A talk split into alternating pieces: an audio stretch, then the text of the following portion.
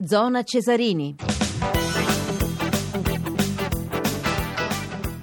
E allora è finita sul punteggio di 1-1 in parità la grande sfida, il posticipo del lunedì tra Roma e Juventus. In pratica si è esaurita anche questa lunghissima 15ª giornata del massimo campionato. Velocemente riepiloghiamo i risultati: Atalanta e Catania 1-1, Bologna e Milan 2-2, 0-0 tra Cagliari e Parma, Inter batte Fiorentina 2-0, a Lecce Lazio batte Lecce 3-2, Novara e Napoli 1-1, a Palermo Cesena batte Palermo 1-0, a Siena Genoa batte Siena 2-0, Udinese batte Chievo 2-1 e appunto Roma-Juventus, ce l'hanno raccontata Francesco Repice e Massimo Barchesi, è finita poco fa sul punteggio di 1-1 per questa classifica. Al comando quindi il bianconero predomina, quello dell'Udinese e della Juventus appaiate a quota 30, a quota 28 ci sono invece Milan e Lazio, 21 punti ha il Napoli, 20 il Palermo, poi Genoa, Cagliari, Catania e Roma a 18, Inter e Parma a 17, Chievo, Atalanta e Fiorentina 16, Bologna 15, Siena 14, Cesena 12,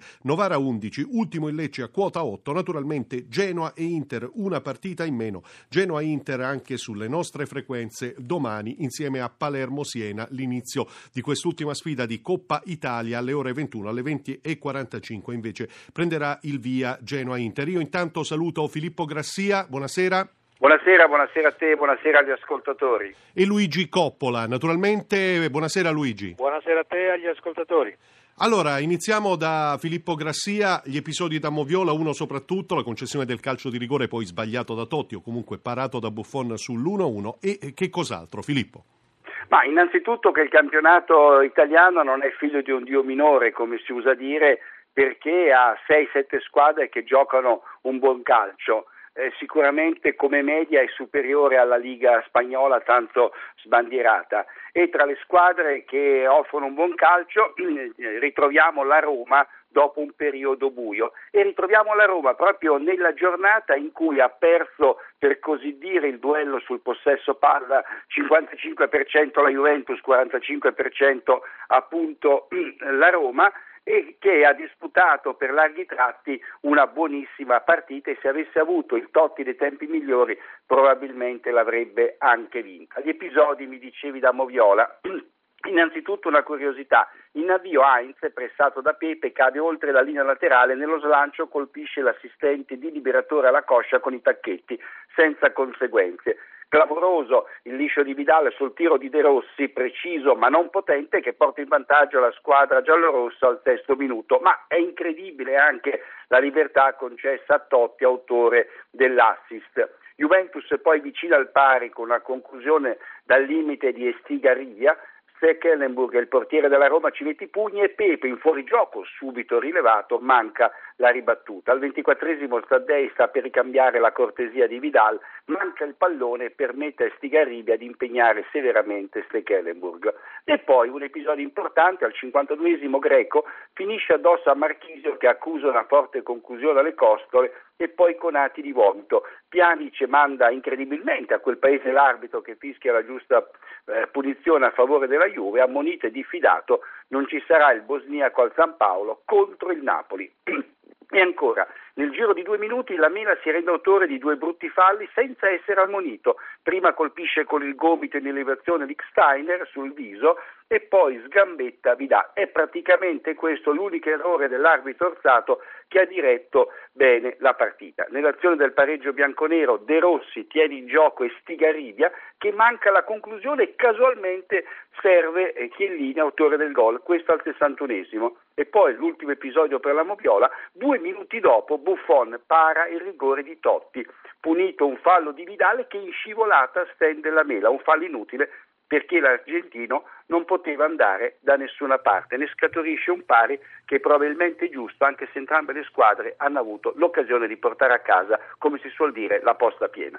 Sì, insomma comunque una bella partita, ricordiamo per quanto riguarda gli SMS 335-699-2949 per le domande e i commenti di Filippo Grassia e Luigi Coppola. A livello minore si giocava stasera anche il posticipo prima divisione girone B, è finita 1-1 anche lì a Spezia, quindi alla Spezia e Triestina hanno chiuso appunto in parità 1-1. Allora, nel segno cattivo meno, diciamo, di Vidal, Luigi Coppola, che in pratica non è riuscito a intercettare la conclusione di De Rossi e affossando poi l'avversario ha dato l'opportunità alla Roma di passare in vantaggio mettendo giù la mela, ma Totti ha sbagliato. Alla fine gli episodi accendono i riflettori anche sbagliati su un protagonista mancato stasera o comunque in negativo, però certamente la Juventus ha archiviato con un segno non pieno di 3 punti ma comunque positivo un'altra trasferta delicata del suo campionato. Ma intanto rendiamo merito a Vidal, ricordati gli errori, che ha disputato comunque complessivamente un'ottima partita, proprio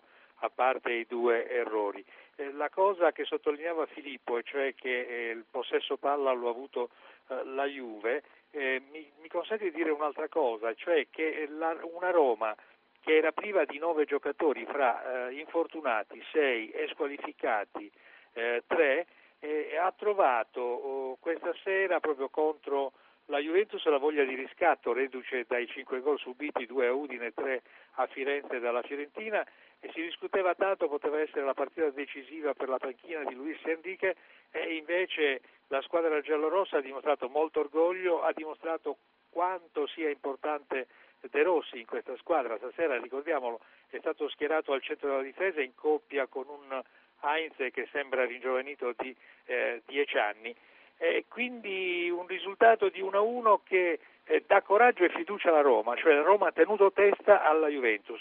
D'altra parte la Juventus rimane imbattuta, e però a me sembra di poter dire che dopo la sconfitta netta ma comunque sofferta contro il Cesena, che aveva resistito per 1 ora ai bianconeri, dimostra che l'assenza di Vucinic è estremamente importante dal punto di vista della fantasia e dell'inventiva in fase conclusiva, e questo però riequilibra in qualche modo. Qualche settimana fa di Juventus possibile fuga, se la Juve stasera avesse vinto avrebbe guadagnato il primo posto in classifica da sola, portando a 4 punti il vantaggio sul Milan, considerato l'antagonista più serio per i bianconeri, e invece ci troviamo una classifica in testa accorciata dopo questo pareggio, e quindi non solo abbiamo 6-7 squadre in condizione che sanno esprimere bel gioco, condivido il parere di Filippo, ma in qualche modo dà qualche chance per esempio anche a formazioni che si trovano dietro come l'Inter e che domani deve recuperare, come tu ricordavi, la partita col Genoa. Cominciano ad arrivare i primi messaggi, Filippo, naturalmente qualche nostro radioascoltatore si sofferma sull'ennesimo gesto, non diciamo di insofferenza perché non c'è stato nulla di plateale, ma al momento dell'uscita Osvaldo proprio è andato dritto verso gli spogliatoi evitando di seguire i minuti finali della sua squadra, tra l'altro in quel momento anche in attacco alla ricerca del gol del 2-1. Un problema in più la gestione dell'italo-argentino per Luis Enrique, secondo te? Sì, probabilmente la gestione di Osvaldo rappresenta un problema nello spogliatoio della Roma, anche perché l'italo-argentino, che tra l'altro ha buone possibilità anche di giocare l'europeo con l'Italia, rientrava dopo la punizione interna ricevuta per lo schiaffo, il pugno con cui ha messo KO la Mela nello spogliatoio 2 settimane fa, e quindi ci attendeva da lui un comportamento un pochino più tranquillo, e invece nel momento della sostituzione con Borriello, che tra l'altro è arrivato al 42esimo della ripresa, ha mostrato tutto il suo disappunto, e questo non giova sicuramente alla causa della Roma, tenuto anche conto che in questa partita in cui lui non ha potuto giocare proprio del centrale ma un po' più defilato, non è che Osvaldo abbia fatto grandissime cose, può anche darsi che ce l'avesse con se stesso, ma è evidente che la Roma, se vuole tornare a essere forte e competitiva e specchiarsi maggiormente nelle idee di Luis Enrique, non può permettersi atteggiamenti di questo tipo da parte dei suoi giocatori più rappresentativi.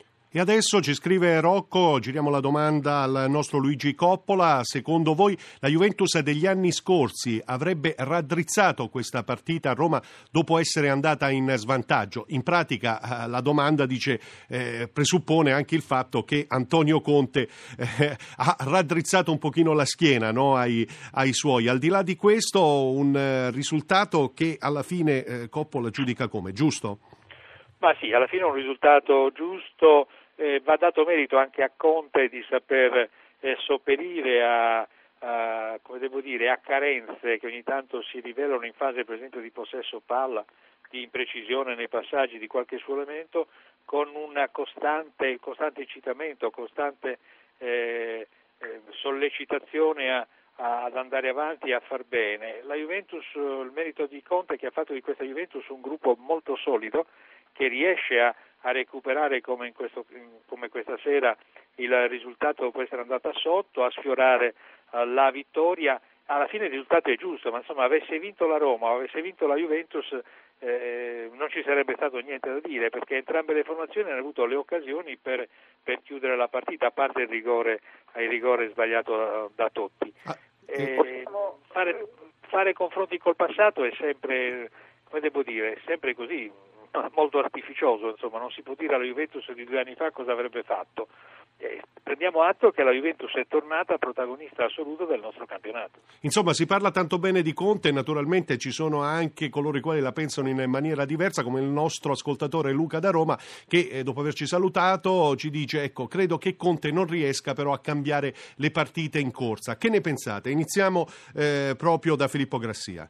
Ma io credo che invece Conte utilizzi bene i giocatori che ha a disposizione in panchina. Io credo questo, che a lui manchi un grande goleador. Matri è un buon giocatore, però io credo che sia un giocatore da una dozzina di reti l'anno. Mettete in questa squadra il Tevez della situazione, che nel Manchester City è andato in gol 2 volte ogni 3 partite, e forse il discorso cambierebbe. E poi questa sera, non so cosa ne pensi Luigi, a Conte sono venuti meno i 2 giocatori che più hanno dato alla causa bianconera fino ad oggi, cioè Pepe e Marchisio, probabilmente un po' logorati dall'uso di queste ultime settimane. E comunque, Luigi.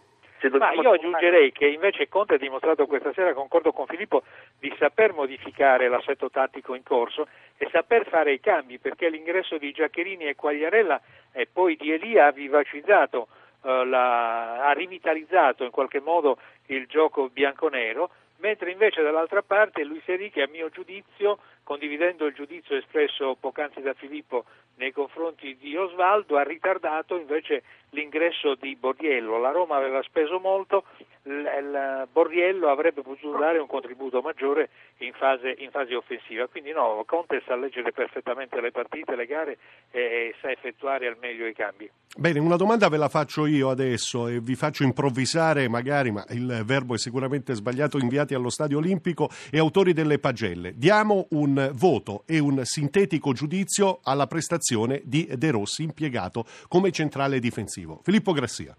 Ma straordinario De Rossi, è stato un frangiflutti incredibile e potrebbe essere lui nella Roma quello che è Mascherano nel Barcellona, cioè il centrale che poi imposta. Per certi versi, come forse si ricorderanno gli radioascoltatori più anziani, quello che in Sud America veniva chiamato volante. Certo che avere De Rossi nella linea difensiva impoverisce il centrocampo. Allora, Luigi. Ma io non concordo con Filippo, definisco De Rossi, visto questa sera, superbo, e visto anche in chiave azzurra è una carta molto importante per Prandelli e per il prossimo europeo. È vero che è mancato il suo apporto a centrocampo, però in alcune circostanze, però ha dimostrato anche grandissima generosità, non a caso il gol della Roma lo ha messo a segno lui proprio portandosi in avanti, ha saputo recuperare palloni e rilanciare, e ha dato secondo me grande sicurezza alla difesa che aveva Taddei a destra, ricordiamolo, e Heinz al centro con anche la sinistra. Bene, io vi ringrazio, vi devo fermare qui bruscamente forse, ma i tempi naturalmente, tenuto conto anche dei 6 minuti di recupero, sono stati più stretti rispetto a quanto avevamo preventivato. Grazie per il suo commento e per la sua moviola Filippo Grassia, buonanotte. Grazie a tutti, ciao Luigi. E grazie a Luigi Coppola. Ciao Luigi. Grazie, buonasera a tutti. Allora, dopo aver ricordato che domani si recupera Genoa-Inter e che naturalmente Zona Cesarini per questo motivo anticiperà anche domani alle 20:40, ricordiamo appunto che Zona Cesarini è un programma a cura di Riccardo Cucchi, l'organizzazione affidata a Giorgio Favilla, la regia grazie a Ombretta Conti e grazie per la collaborazione al programma al nostro Tony Tisi. I tecnici stasera che si sono alternati sono Stefano Siani, Antonio Moncelsi, la mail è zonacesarini@rai.it. Da Giovanni Scaramuzzino il più cordiale grazie per essere stati con noi e naturalmente prima di salutarvi vi ricordo ancora una volta il nostro numero verde 800 05 0001 e il nostro numero di SMS valido anche domani naturalmente 335 699 2949. Grazie davvero per essere stati con noi e buon proseguimento di serata sulle frequenze di Radio 1.